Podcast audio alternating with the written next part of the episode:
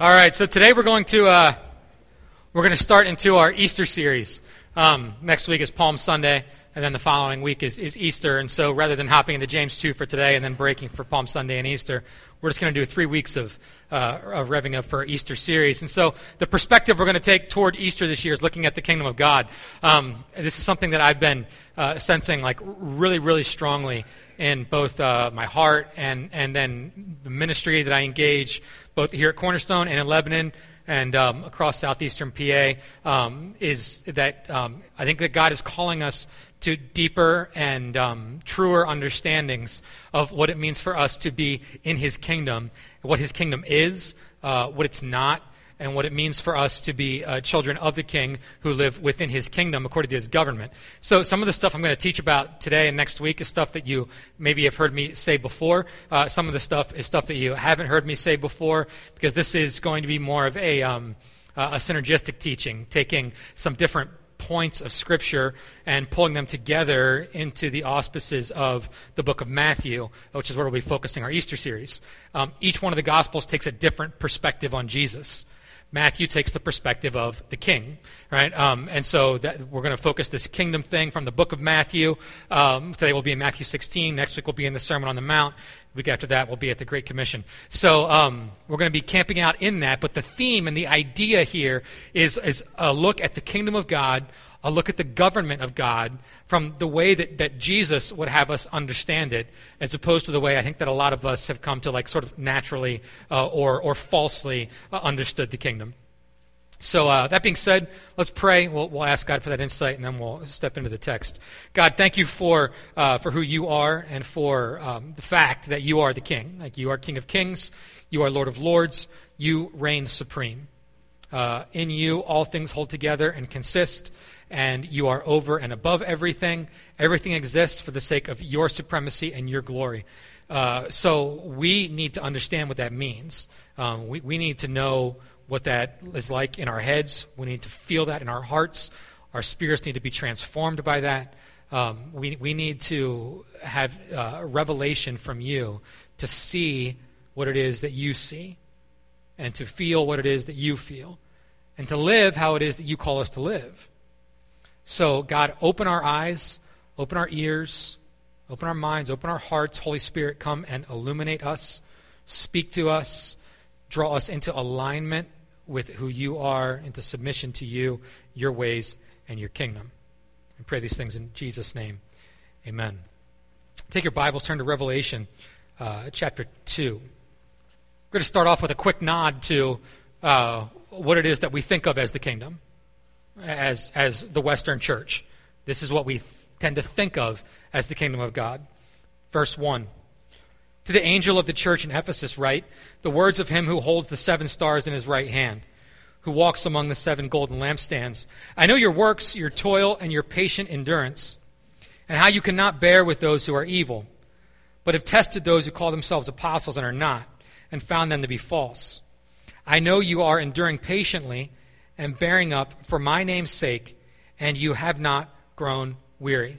This is a basic concept of the kingdom of God in the Western church, right, which is that you have good teaching. And if there's false teaching present, then you teach against the false teaching and you set those things right. Right, we don't want a bunch of false words about God or the Bible running around our church. We're going to keep things right. We're going to believe the right things. Right? Another key component is that we patiently endure. Like this is the kingdom in the church. Like this is a big work, and the work is something that we're called to. And so we're just going to keep. We understand we're running a marathon here. We're not. We're not running a hundred yard dash, right? We're, we're running a marathon. So we're going to patiently endure. We're going to keep moving this thing forward. We're going to keep it. We're going to keep advancing, right? We've uh, um, bearing up for my name's sake and have not grown weary. So we're going to work hard right? We're going to work hard, and where there is need, we're going to figure out how to meet that need. And if that means we start some programs to meet that need, great.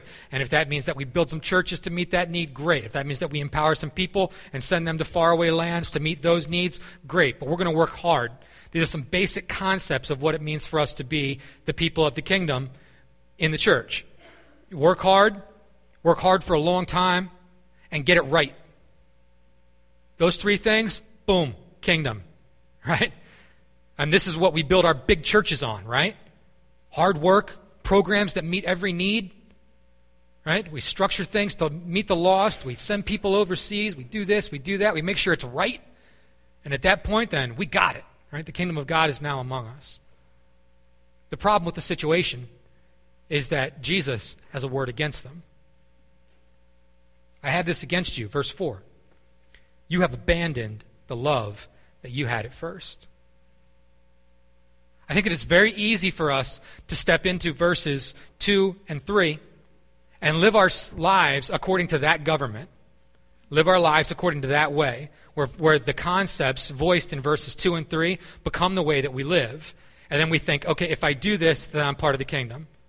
Or, worse yet, is this idea that what I'm called to do is to work hard, to work hard for a long time, and to get it right, and then at some point in time, the kingdom of God is going to come. That's even more dangerous because that's a complete illegitimization of the teachings of Christ. Right? The kingdom of God is among you. The kingdom of God is here. Jesus is the kingdom. Right? Jesus is the kingdom. The kingdom of God is something that God calls us to now. The kingdom of God is something that you and I are to live in and be governed by now. It is not an out there proposition. The kingdom of God has come. It came in the incarnated Christ.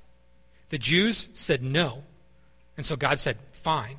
Then anybody that wants to, come on in. But if you're going to come in, you're going to do it my way. And my way says that you love, right? That you love first. All these great things, all these great programs, all this hard work, all this patient endurance, all the getting it right and getting it right and getting it right. I don't care. That doesn't matter primarily to me. What is primary to me is where is your love? Jesus, out of seven, seven churches in chapters 2 and 3, Jesus threatens to blot out one of them. And it's the one that looks like it's getting everything right. One thing that we love as the American church is getting it right. And we pride ourselves on getting it right. Now, you can go to a Christian bookstore and stand there all day and read books about how to get it right, writer. And that's a serious problem. That's a serious problem. Jesus calls us to first love. First love. This is his principle, right? This is his principle. And this is the principle that he most desires to see in the church at Ephesus, this church that's getting it right so rightly. He says, I have this against you. You've left your first love. So, remember from where you have come. Remember the place that, from where you have fallen, and repent and return and do the things that you did at first. Right? What's happening here in Revelation 2 is a false concept of the kingdom of God. What is also a false concept of the kingdom of God is the idea that the kingdom of God is out there. Turn to Luke 17.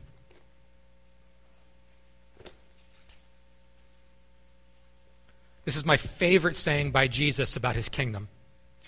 It's just two quick verses, and it's so easy to overlook. It's so easy to just sort of like Jesus is teaching, and then he says these two things that just blow my mind, and and you can just miss it in as, as, you're just sort of like reading along. Um, verse seven. I'm sorry, chapter 17 of Luke, verse 20. Being asked by the Pharisees when the kingdom of God would come, he answered them. The kingdom of God is not coming with signs to be observed. Nor will they say, Look, here it is, or there. For behold, the kingdom of God is in the midst of you. The kingdom of God is something that you see in hindsight. the kingdom of God, it, it, it's, it's not this thing where it's like, where it comes in all of its glory and suddenly you know, and, and here comes God marching out, you know, and this is my kingdom, you know, and he's, sw- you know, swiping away all of the sh- all the goats and herding in all of the sheep and judging those who can't get it right rightly enough. You know, no, the kingdom of God came in the incarnated Jesus. Jesus brought the kingdom, and the kingdom of God is now in our midst. What else does Jesus say about his about the midst? Where two or three are gathered together in my name, there I am. Where? In their midst right? The kingdom of God is in the midst of you. The kingdom of God is not this thing that you see in all of its glory settling down. Now, don't get me wrong. The second coming of Christ is. Jesus coming in the clouds to forever destroy right? Sin, death, and the grave forever and ever to apply the power of his resurrection across the board. Uh, you know, kingdom of darkness completely fallen, no more struggle, no more death, no more tears. Yeah, that's absolutely going to be seen. But he's simply coming to possess the kingdom that he already set.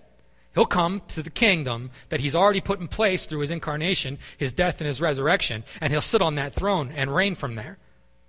So the kingdom of God is not this thing that is this that, that, that's sort of like this massive picture that sets itself down in front of you and you watch the video play. The kingdom of God is in your midst. it, it is among you. It is among you. And this phrase is important and it should be understood almost literally. Right? The kingdom of God. Right? The kingdom of God. All of the words that come to mind as a result of kingdom are very much in play here. Right? So if we talk about the kingdom of Henry VIII, right, what kind of things come to mind? Well, you have a ruler, right? And that ruler has a bride, and he rules from a throne, right? And he sets down laws, and he rules justly or unjustly, in his case, maniacally, right? And this thing sort of plays itself out. And all of his laws that he rules from his throne and decrees are followed or not followed. If they're followed, then there is peace. If they're not followed, then there is justice. Right? This kingdom concept has become sort of like this pithy saying for Christians. I think God means this absolutely, literally upon us. That you are part of his kingdom. What that means is that God has a government. He has a way of setting things down. Democratic republics are not biblical. Kingdoms are. Right? Kingdoms are. And I don't think we should become a monarchy because the only kingdom I want to be a part of is his. I was just in London. So, yeah. Don't get me started on British people. Okay. You know, I love British people. Don't get me started on England. All right. I did make a snide comment about the revolution. And and this this British guy goes, pretty cheeky. I have no idea what that means. I have no idea what that means, but he thought it was pretty funny. So uh, I think he was making fun of me.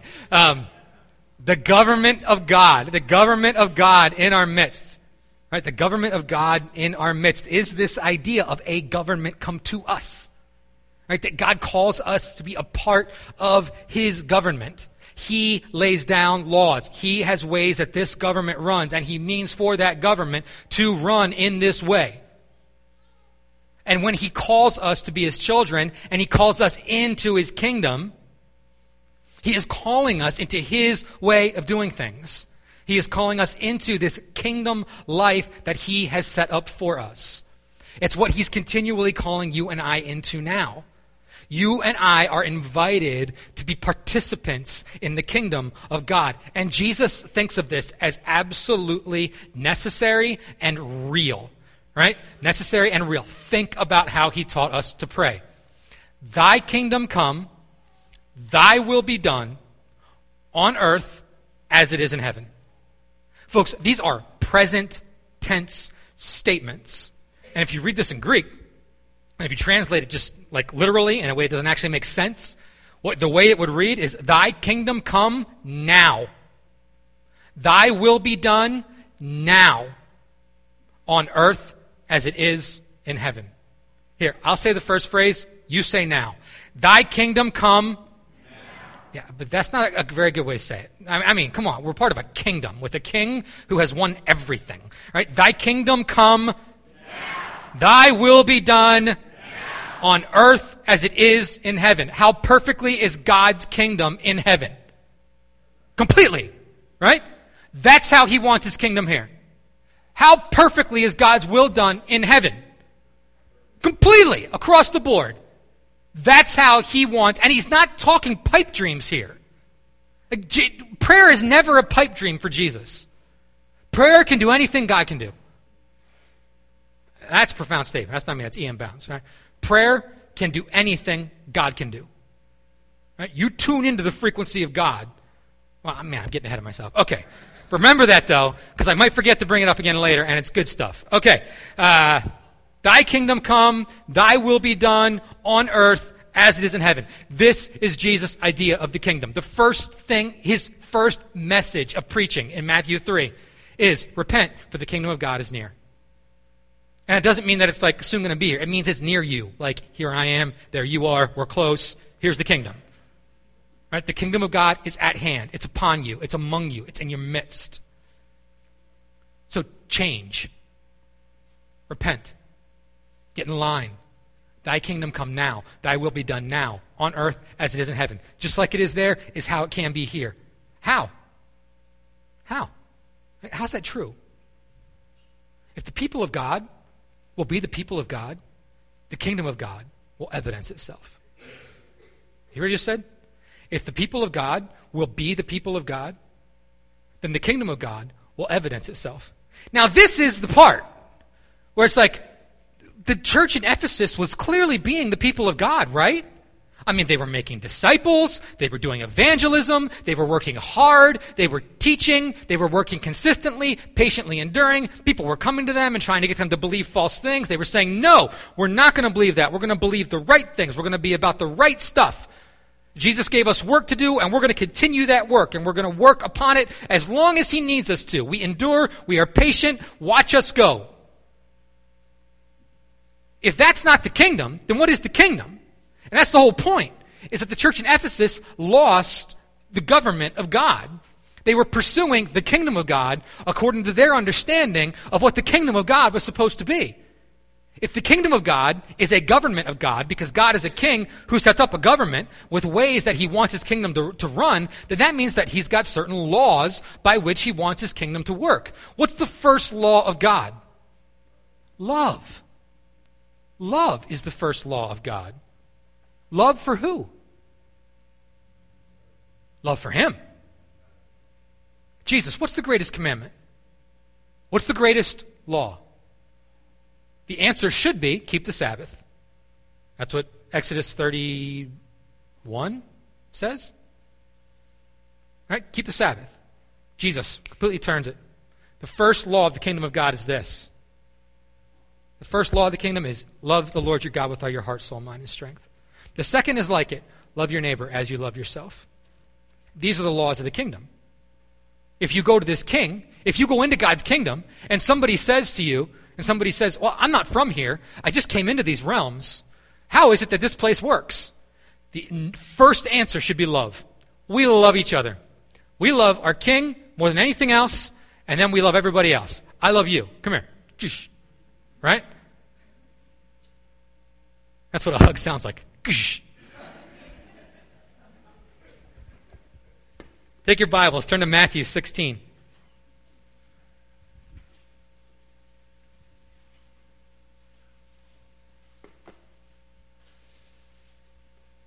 This is where we'll be the rest of our time. In Matthew 16. Verse 13. Now, when Jesus came into the district of Caesarea Philippi, he asked his disciples, Who do people say that the Son of Man is? Some say, and they said, Some say John the Baptist. Others say Elijah. Others, Jeremiah or one of the prophets. He said to them, But who do you say that I am? Simon Peter replied, You are the Christ, the Son of the living God. Jesus answered him, Blessed are you, Simon Barjona, for flesh and blood has not revealed this to you, but my Father who is in heaven. And I tell you, you are Peter, and on this rock I will build my church, and the gates of hell shall not prevail against it. I will give you the keys of the kingdom, and whatever you bind on earth shall be bound in heaven. Whatever you loose on earth shall be loosed in heaven. Then he strictly charged the disciples to tell no one that he was the Christ.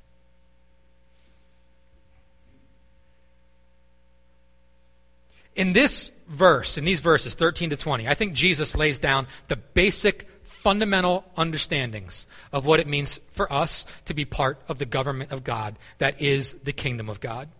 This is a very, very governmental concept passage of Scripture.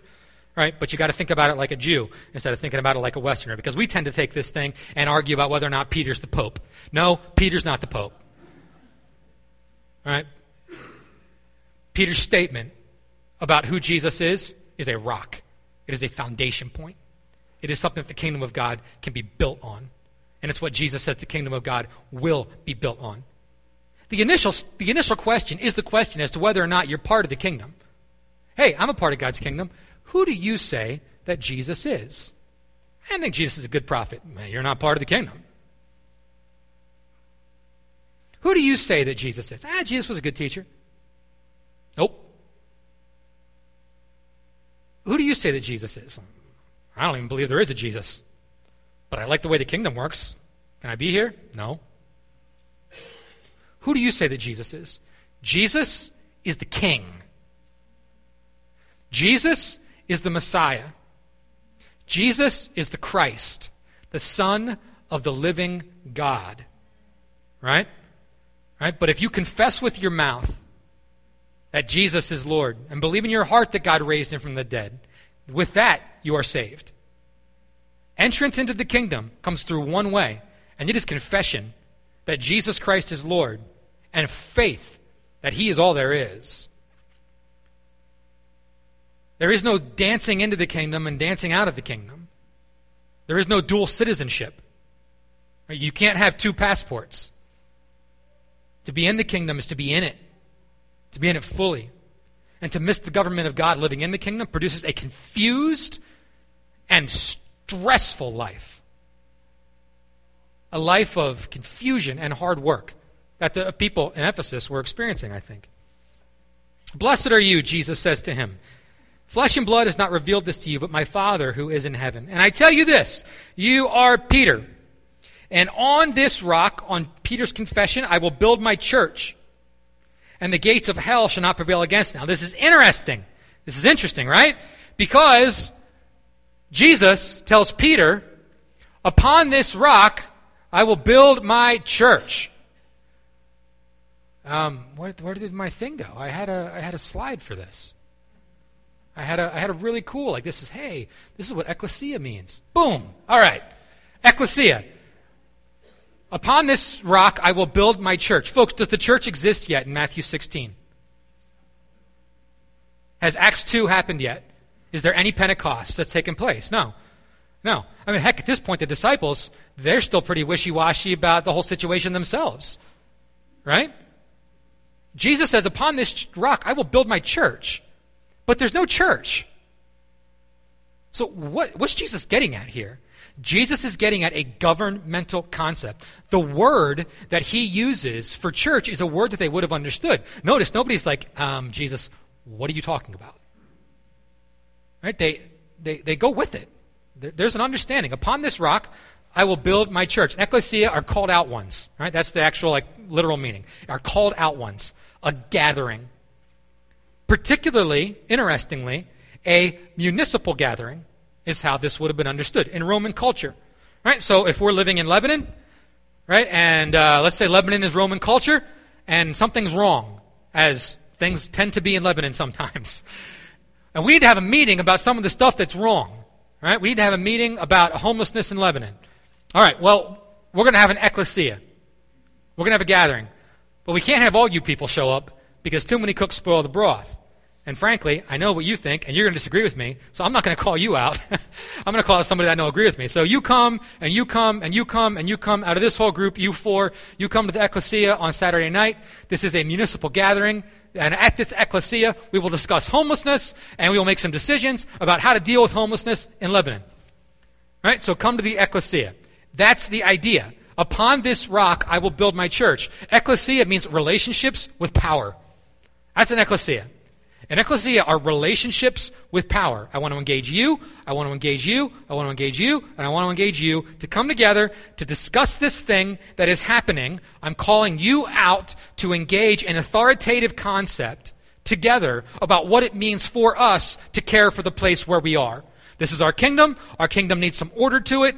You come, and we'll have a meeting about it, and we'll talk about it. That's an ecclesia. Jesus says, Upon this rock, upon the fact that I am the Christ, the Son of the living God, I will build my gathering. I will build my people who I infuse with my power to come together in my name and to be about the things that I tell them to be about. Well, Jesus, what do you want us to do? Well, he's going to get to that. But in the meantime, he does want you to know this that in this governmental idea that is an ecclesia, in this municipal gathering, whereby authority is vested to make decisions about homelessness in Lebanon, or whereby authority is vested for the people of God to be the people of God, it's important for you to know this that the gates of hell cannot prevail against you. The gates of hell will not prevail against God's chosen ones. Now, this is again an interesting phrase. Never in my life have I seen on movies or anything like a medieval charge across the field with a bunch of people wielding gates. What are we going to go to war with? How about lances and horses? How about gates? That's a great idea. Let's just get some gates and charge across the field and beat them about the head with our gates. The gates of hell shall not prevail against it.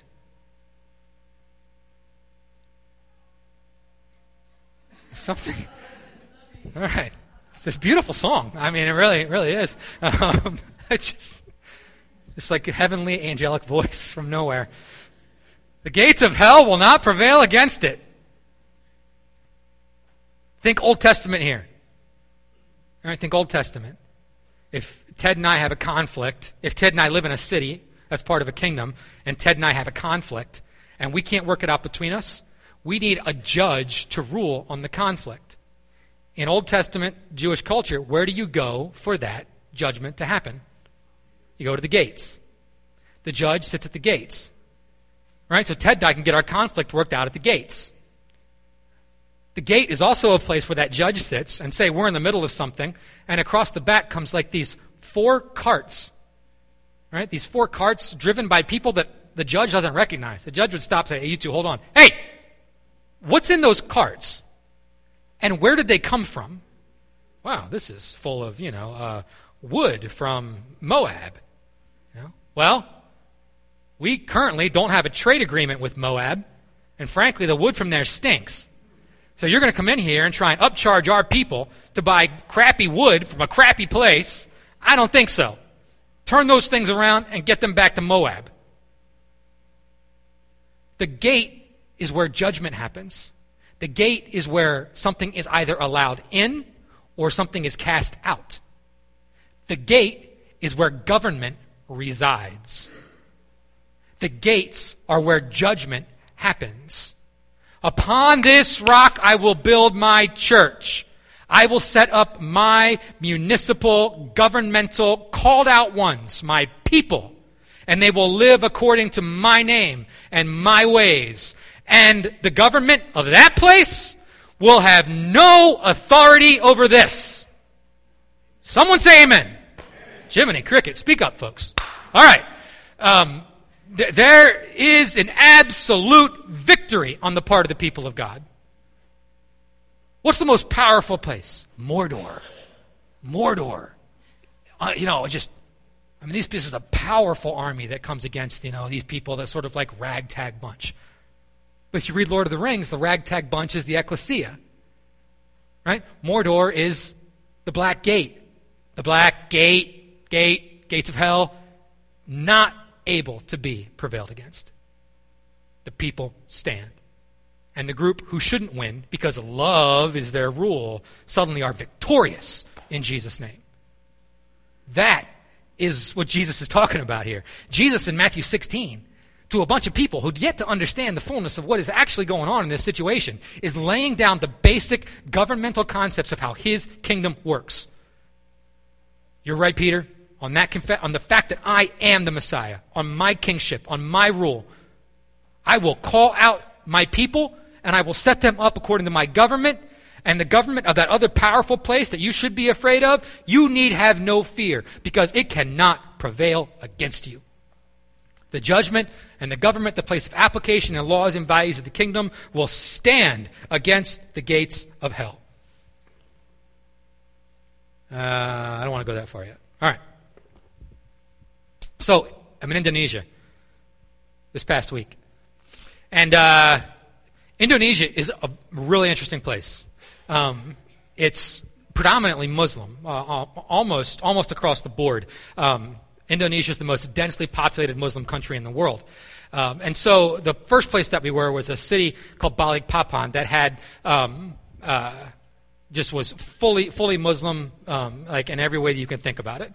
Um, you know, there was five call to prayers every day, and um, uh, mosques everywhere. Um, I mean, there wasn't even an ability to like engage culturally any concept of Christianity on any level. It just wasn't there. You know, like it wasn't part of the, the language or anything like that. Um, and the way and the norms and the laws and the values of that system presented themselves. Like I was standing there with uh, three other guys one day. We were waiting for a taxi um, to head out. And a taxi pulled up that had three women in it, three Muslim women, all in headdresses, all covered, you know. And uh, the taxi driver pulled up. He turned around. He told them to get out so that we could get in. Because women are oppressed in Muslim culture, and you honor you honor men, right? So this is like th- this is the gates of hell trying to prevail against the kingdom of God, and there's no prevailing in that situation, right? I mean, it's just it's one of these those this is what happens, you know, when another government is is at play. Um, you know, Islam, it was like 4 a.m. every morning. Boom, call to prayer. If you didn't want to wake up, tough. You know, it didn't matter who you were or where you came from. It didn't matter if you were a tourist or not. Every mosque in the city started blowing its own call to prayer sometime between 4 and 5. Right? The call to prayer generally takes around 20 minutes. If they could all just get it from 4 to 4:20, I could deal with it. But some people didn't start till like 4:45, and I think they do it on purpose. And, uh, and it's just this like, like they, their their government is invading your government, and the way you want to run your like I brought a government of the kingdom.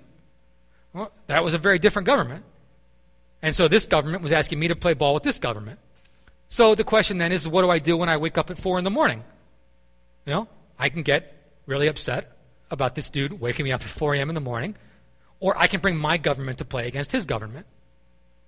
Right? And I've already been told that his judgments aren't going to stand against my judgments. I'm going to pray for that dude. God wins. Right? Another place that we went uh, toward the end of our trip is we went to um, we went to Bali, um, which Bali is, is not Muslim uh, Bali's Hindu, and it's a very interesting type of Hinduism. It's called Balinese Hinduism.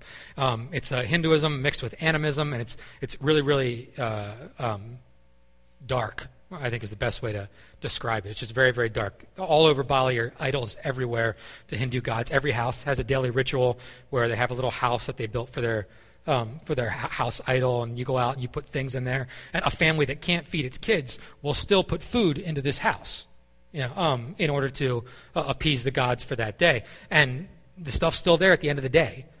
You know, like it's it's no one's coming and getting this.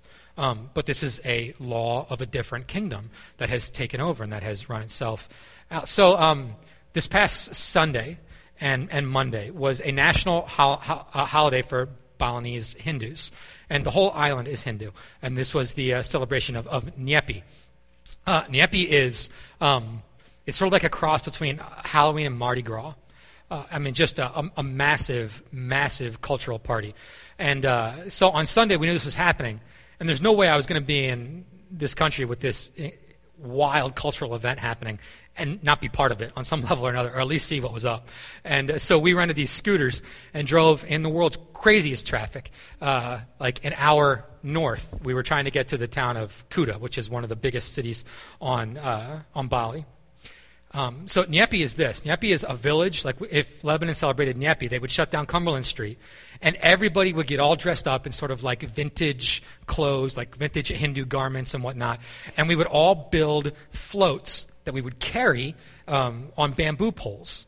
So like there'd be like 20 of us carrying this this float, and this float was um, maybe like a platform about as big as this stage right here. And in the center of this, they would build these huge, big, ornate, I mean, really, really interestingly and strongly crafted um, idols, like like pictures of their gods, and and there'd be like a float for each god, and these gods were just, I mean, terrifying if, if I was a little kid, like this is the kind of thing to put like nightmares in, in your head at night.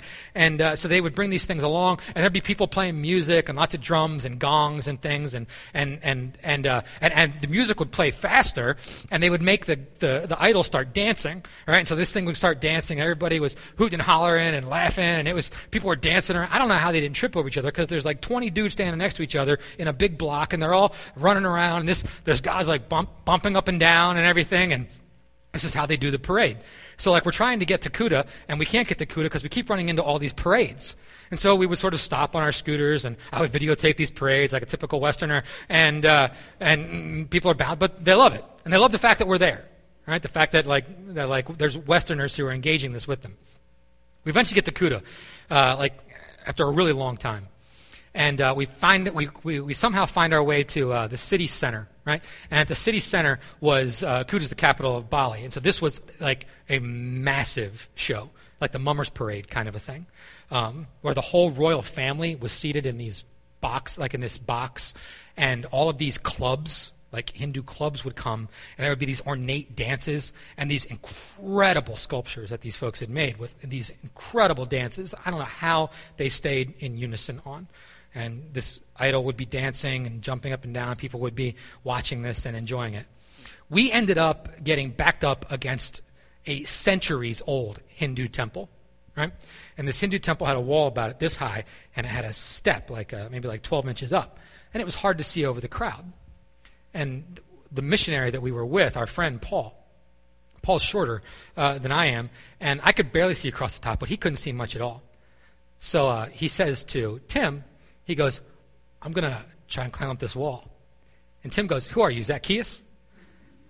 And Paul ste- reaches up, he steps up, and he reaches up, and he tries to pull himself up so that he can see over the crowd, and he breaks a big chunk of this ancient Hindu temple off. And he's like holding it in his hand. And this dude next to him goes, What did you do? In Indonesian. And Paul's like, I, am sorry. You know, like, what, what are you going to do? Did you catch this? What are you, Zacchaeus? Well, yeah, absolutely. Paul is absolutely someone who wants to see Jesus better in that situation. Paul, do you have any power to tear down the stronghold of Balinese Hinduism on this land of Indonesia to which you are called? Apparently. Right? I started freaking out. I was like, that is the coolest thing I've ever seen. You know, that is so awesome. I reached up and tried to grab I couldn't pull anything off. I couldn't pull anything off. Paul won. Right? It, was, it was so cool. I mean, that is one of the coolest prophetic things I've ever been a part of. Was when Paul reached up there and ripped off a piece of this centuries old stone that's made it through monsoons, you know, and, and uh, it was just uh, standing there holding it, you know, like, like can the kingdom of God prevail? Like, can Hindu temples fall before the glory, before the sons of God? Yes, yes, they can. Nyepi, party, is followed by Nyepi silence.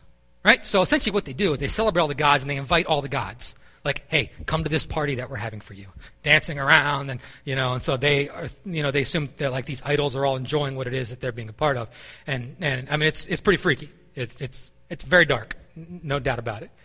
But they don't want the gods to stick around. I can understand why. These things are hideous, right? But they don't want them to stick around. But they do want to have a party for them to make them feel good. So what they do is they go home. They'll party all night long. But at 6 a.m. the next morning, it is absolute mandatory silence. The entire island shuts down. The airport shuts down. The only thing allowed to stay open is hospitals and emergency services. You know, like uh, police and firemen, paramedics, that kind of a thing. Um, everybody else, you have to stay inside all day. You're not allowed to turn any lights on. You're not supposed to use anything electronic throughout the, throughout the entire day. Right? Nobody's allowed out on the beaches.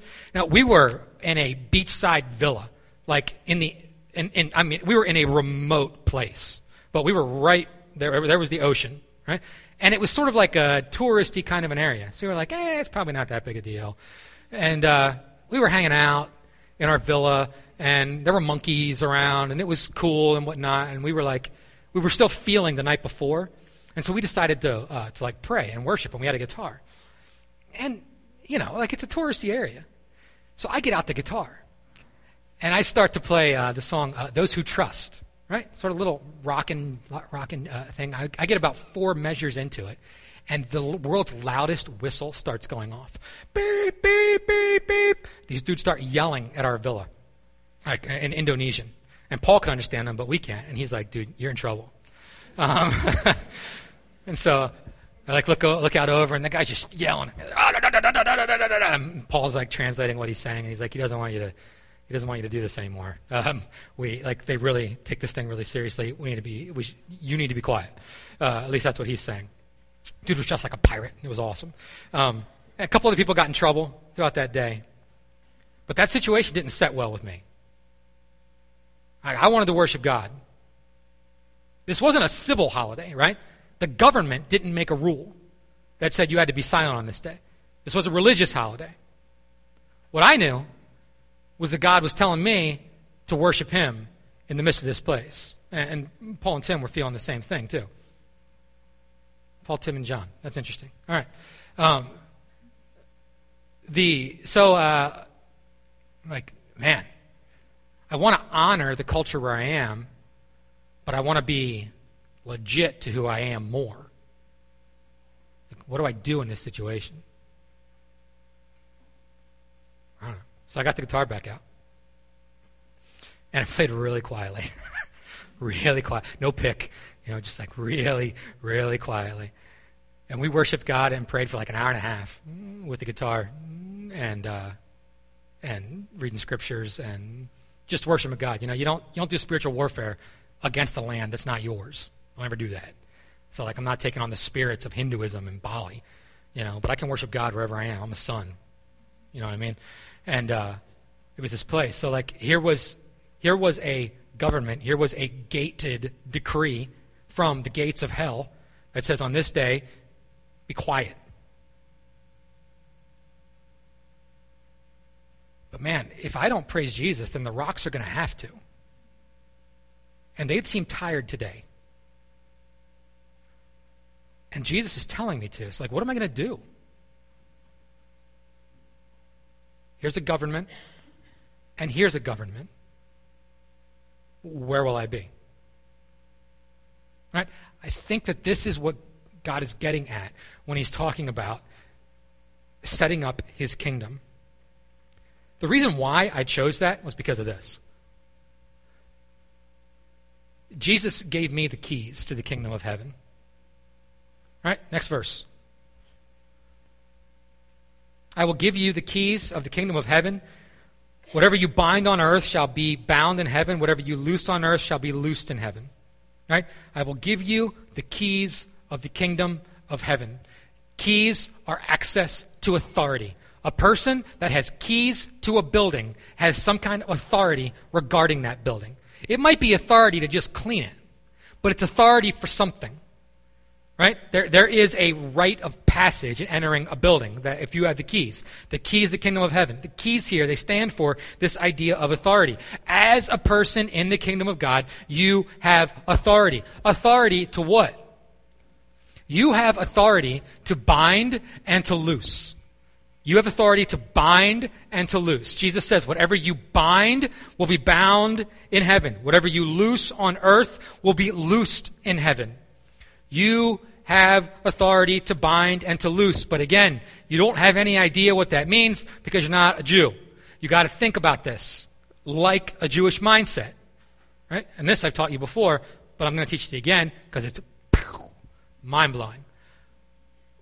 There's only one person allowed to bind and loose in Jewish culture. Only one person or one office. It's the office of rabbi. Only a rabbi is allowed to bind or loose in culture, in Jewish culture. And it's the way that they would teach. You get bound to. So everybody believes the Torah, but when it comes to applying the Torah, different rabbis believe different things. And so when it comes to the Torah and the way that we, that we obey the Torah or don't obey the Torah, that's what it means to be bound. So this rabbi that we might be following, uh, Rabbi Kushner would say, when you butcher the sacrificial lamb, it's important that you slit the throat first and that you then make an incision, right, that goes north to south turn the body north to south. Because by turning it north to south, the blood will drain better. I bind you to this teaching. This is not a stretch, folks. This, was, this is this detailed when it comes to like, like Torah application. So let's say uh, Rabbi Kushner dies, and I find a new rabbi to follow.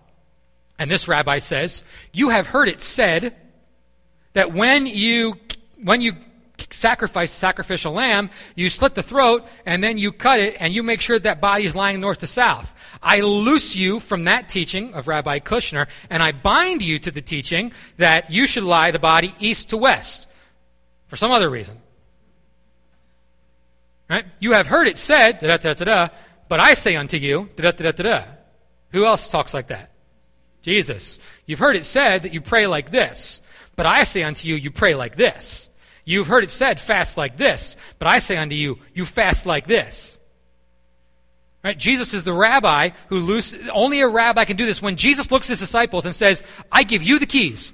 Whatever you bind will be bound. Whatever you loose will be loosed. He is giving you authority to live according to his government. So that what you choose in accordance with who he is is the power that you bring to the kingdom of God here on earth where you are. You are a spiritually powerful person that the gates of hell cannot prevail against. Now, this doesn't mean that you just run around willy nilly, binding over here and loosening over there, and telling this person to stop doing that, and telling this person to do that. Don't be like that. that was a good catch. Whatever you bind and whatever you loose, right? We, we don't have a grammatical construction in English for this. This is a perfect participle. Present perfect participle. Right? So to, to get this, like, laid out, whatever you bind, whatever you loose, right? Whatever you bind on earth shall already be being bound in heaven. Whatever you loose on earth shall already be being loosed in heaven. Right? You don't have the right to make decisions for God. You, it is your job to know your king so well and to be so consistently in his throne room and so consistently at his feet and so consistently living according to his government that all that you need to do is agree with what he says. Because God is at work all the time, binding and loosing. Right? That's what He does. He sets the captives free. He binds the strong man. Right? He, he destroys the work of the enemy. He gives life to people that don't have it. He is binding and loosing all the time. And when it comes to you and I and our lives and how we live, and when it comes to you and I and how you live at work, or how you live in the midst of your family, or what kind of a parent you are, or what kind of a family member you are, or how you love your friends, or how you engage suffering, all of these things are places for you to live as an authoritative subject of the kingdom of God, who's not just a subject, but a son Somebody who knows their father so intimately and who is so in tune with him that he sees what God is doing, where God is binding and loosing and saying, Do you see what dad's doing? I bind that here. My father is loosing captives, and so I will worship in the face of a religion that tells me not to on a certain day. Binding, loosing. It is agreement. Binding and loosing is knowing God so intimately that you are able to agree with Him. One of the most important things about the Christian life is the idea of agreement. When you and I pray, it should be to always know God's heart so deeply that we can agree with it. When God asks us to ask Him for wisdom, he doesn't want us to just be like, so God, what do you think? Is there any advice you have for me in this situation? God's looking to inform us so that our agreement can be with Him. When we lack wisdom, God gives it to us, and then we say, Yes, that is better wisdom. The kingdom of God is among you. The kingdom of God is in your midst. The kingdom of God is already being worked out. The kingdom of God rests in the Son of God. The Son of God has forever vanquished sin, death, and the grave. All the other kingdoms have fallen. God's kingdom has risen. All the other kings bow. All the idols bow. Jesus is elevated. He's glorified. He's magnified. He's above everything else. There is no one who can stand before him. We all bow in worship because of his obedience, because of his death, because of his burial, because of his resurrection. And you and I, by the grace of God, are invited into his government with him. Not as fearful, cowering orphans saying, Dear God, please love me again today. I th- hope that I pleased you well enough yesterday that I come back today. But of him saying, come and not just, not just observe what it is that I'm doing, but participate in what it is that I'm doing. I am building my kingdom. My kingdom has come. You are my sons and daughters. I have given you the keys of the kingdom. You're my called out ones. I've given you authority to stand in my ways, to know me, to bind and to loose in my name. So go be you. Go build the kingdom. That's the government of God. And the gates of hell try to prevail against it. And when we forget who we are and who it is that God has called us to be, that's when the gates of hell prevail against us. But the kingdom of God stands forever. The kingdom of God is solid. The kingdom of God cannot be shaken. All things, all things come under him. And you and I have this deep privilege and joy of belonging and being in this work. God's government, God's ways, God's kingdom. So then the natural question is all right, so what is it that I should bind and loose then? Well, come back next week. Come back next week. Right? And we will engage that very, very question. It's going to be awesome.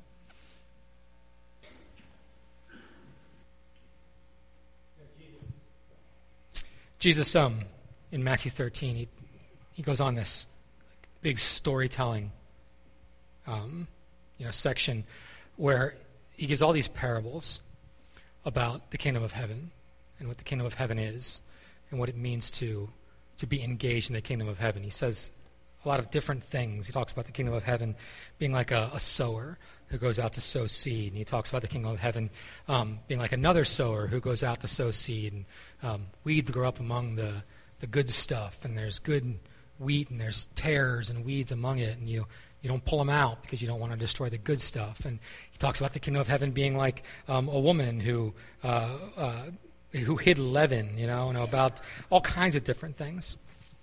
And it's funny because uh, he says toward the end of the teachings, he says, after telling them like 10 stories of the kingdom of heaven that essentially make no sense to anybody, he says, Have you understood all these things? And they said, Yes.